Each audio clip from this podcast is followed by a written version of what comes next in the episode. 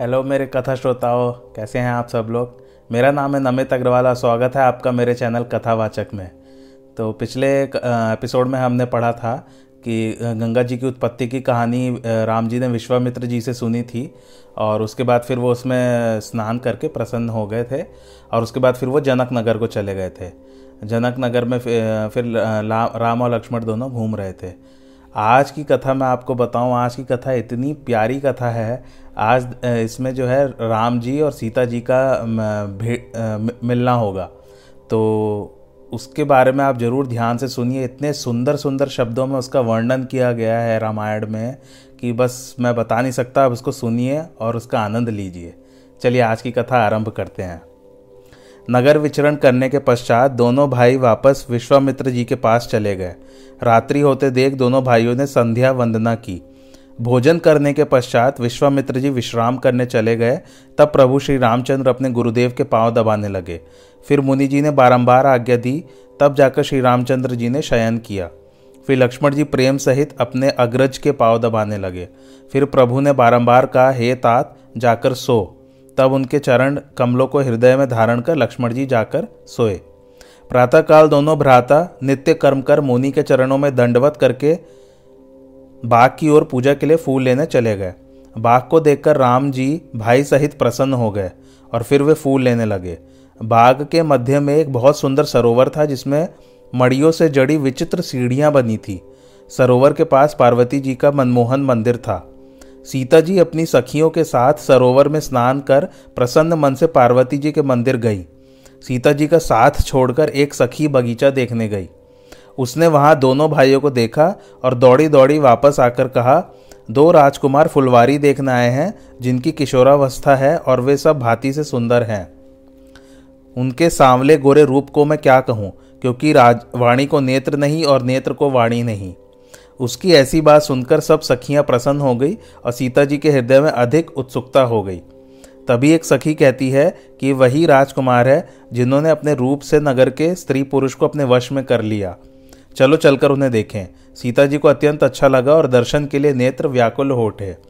तब कंगन, किंकणी और नूपुर आदि आभूषणों की ध्वनि सुन, सुनकर श्री रामचंद्र जी ने सीता के चंद्रमुख की ओर देखा तो नेत्र चकोर हो गए। फिर तो वे सुंदर चंचल नेत्र स्थिर हो गए। सीता जी की शोभा देख श्री रामचंद्र जी का हृदय सुख से प्रफुल्लित हो गया तथा मुख से वचन नहीं आता। मानो ब्रह्मा जी ने सीता जी के रचने में सारी निपुणता को प्रत्यक्ष कर दिखा दिया हो। तब श्री रामचंद्र जी लक्ष्मण जी से बोले, जिसके कारण धनुष यज्ञ हो रहा है, यह वही जनक की पुत्री है। इनकी अलौकिक शोभा को देखकर मेरा मन फूला नहीं समा रहा है। इनको देखकर मेरा दाहिना शुभ प्रद अंग फड़क रहा है। मुझे मन में पक्का विश्वास है कि मुझे अब स्वप्न में कोई पर नारी की खोज नहीं करनी है। लक्ष्मण के साथ वार्तालाप करते करते श्री रामचंद्र जी सीता जी के रूप पर मन ही मन मुग्ध हो गए। इधर चकित होकर सीता जी चारों ओर देखने लगी कि वे नृप किशोर कहाँ गए। तब सखियों ने सीता जी से उन राजकिशोरों को लता की आड़ में जाते हुए दिखाया। तब उनका रूप देखकर सीता जी के नेत्र ऐसे ललचा गए जैसे वे अपना खजाना पहचान गए हों। राम जी की शोभा को देखते देखते नेत्र थक गए और पलके बंद होना भूल गईं। अत्यंत स्नेह के कारण देह की सुधी कैसे ही भूल गई, वैसे ही भूल गई, जैसे शरद ऋतु के चंद्रमा को देखकर चकोरी भूल जाती है। राम जी की शोभा को नेत्रों के मार्ग से अपने हृदय में लाकर सीता जी ने फल स्वरूपी किवाड़ों को बंद कर लिया। फल स्वरूपी किवाड़ों को। जब सखियों ने सीता जी को प्रेम के वश जाना तो किसी से कुछ कहने, कहते न बना और मन ही मन सकुचाई। उसी समय एक चतुर सखी धैर्य धारण कर हाथ पकड़कर सीता जी से बोली कि गौरी का ध्यान बाद में कर लेना, अभी इन राजपुत्र को क्यों नहीं देख लेती हो? उसके कहने पर सीता जी ने सकुचाकर नेत्र खोलकर देखा कि वे दोनों रघुवंशी सामने ही हैं। जब सखियों से समझा कि जब सखियों ने समझा कि अब सीता प्रेमवश हो गई हैं, तब वे सब भयभीत हो कहने लगी, आज बड़ी देर हुई, कल फिर इसी समय आएँगे। तब सीता जी सकुचा गई और अधिक विलंब होने से माता का भय मानकर और श्री रामचंद्र जी को हृदय में स्थान दे वापस चली।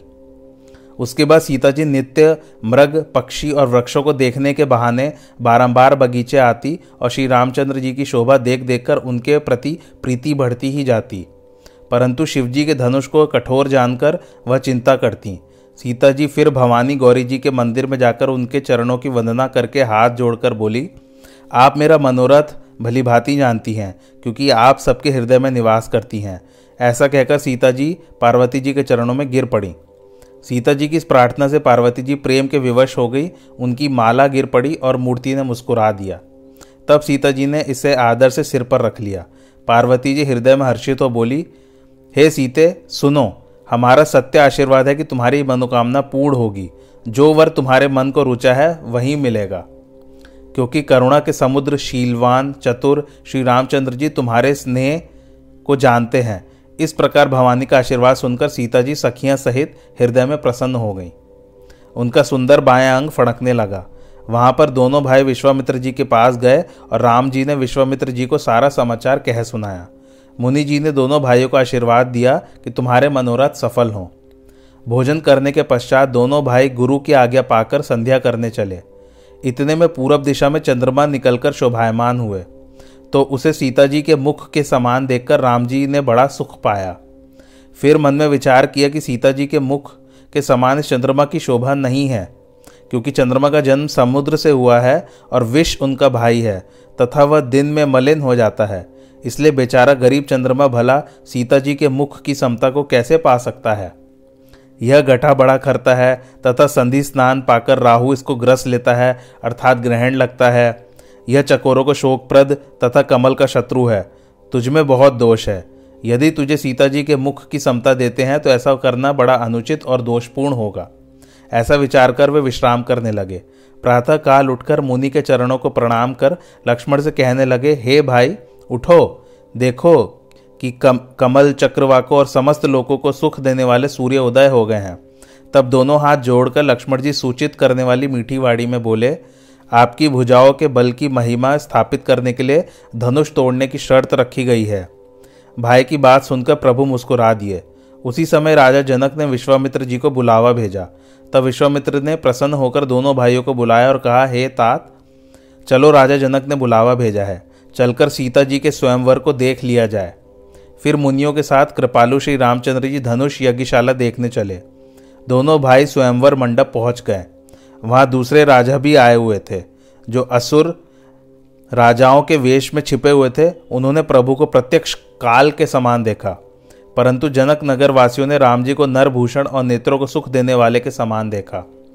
इस प्रकार सांवले और गोरे विश्व के नेत्रचोर अयोध्या के राजकुमार राम लक्ष्मण राज समाज में शोभायमान हुए। फिर राजा जनक ने विश्वामित्र सहित दोनों भाइयों को लाकर एक बड़े मंच पर बिठा दिया। प्रभु को देखकर सब राजा मनी मन हार मान गए। उनका स्वरूप ही कुछ ऐसा था। कमर में पीताम्बर और तरकश बंधे हुए, हाथ में बाण लिए बाएँ कंधे पर श्रेष्ठ धनुष और पीले रंग का यज्ञोपवीत शोभायमान था। उनकी ऐसे स्वरूप को देखकर लोग ऐसे सुखी हो गए थे कि दृष्टि टले नहीं टलती थी। कुछ अज्ञानी और अंधाभिमानी राजा हंसने लगे कि अगर इस राम ने धनुष तोड़ भी लिया, तब भी हम लोग सीता के लिए इससे युद्ध करेंगे। यह बात सुनकर जो राजा धर्मशील भगवान के भक्त थे तथा बुद्धिमान थे, वे मुस्कुराने लगे, क्योंकि वे जानते थे कि इन सब राजाओं का गर्व चूड़कर श्री रामचंद्र जी ही सीता जी से विवाह करेंगे। भला इन दशरथ के राजकुमारों को संग्राम में कौन जीत सकता है?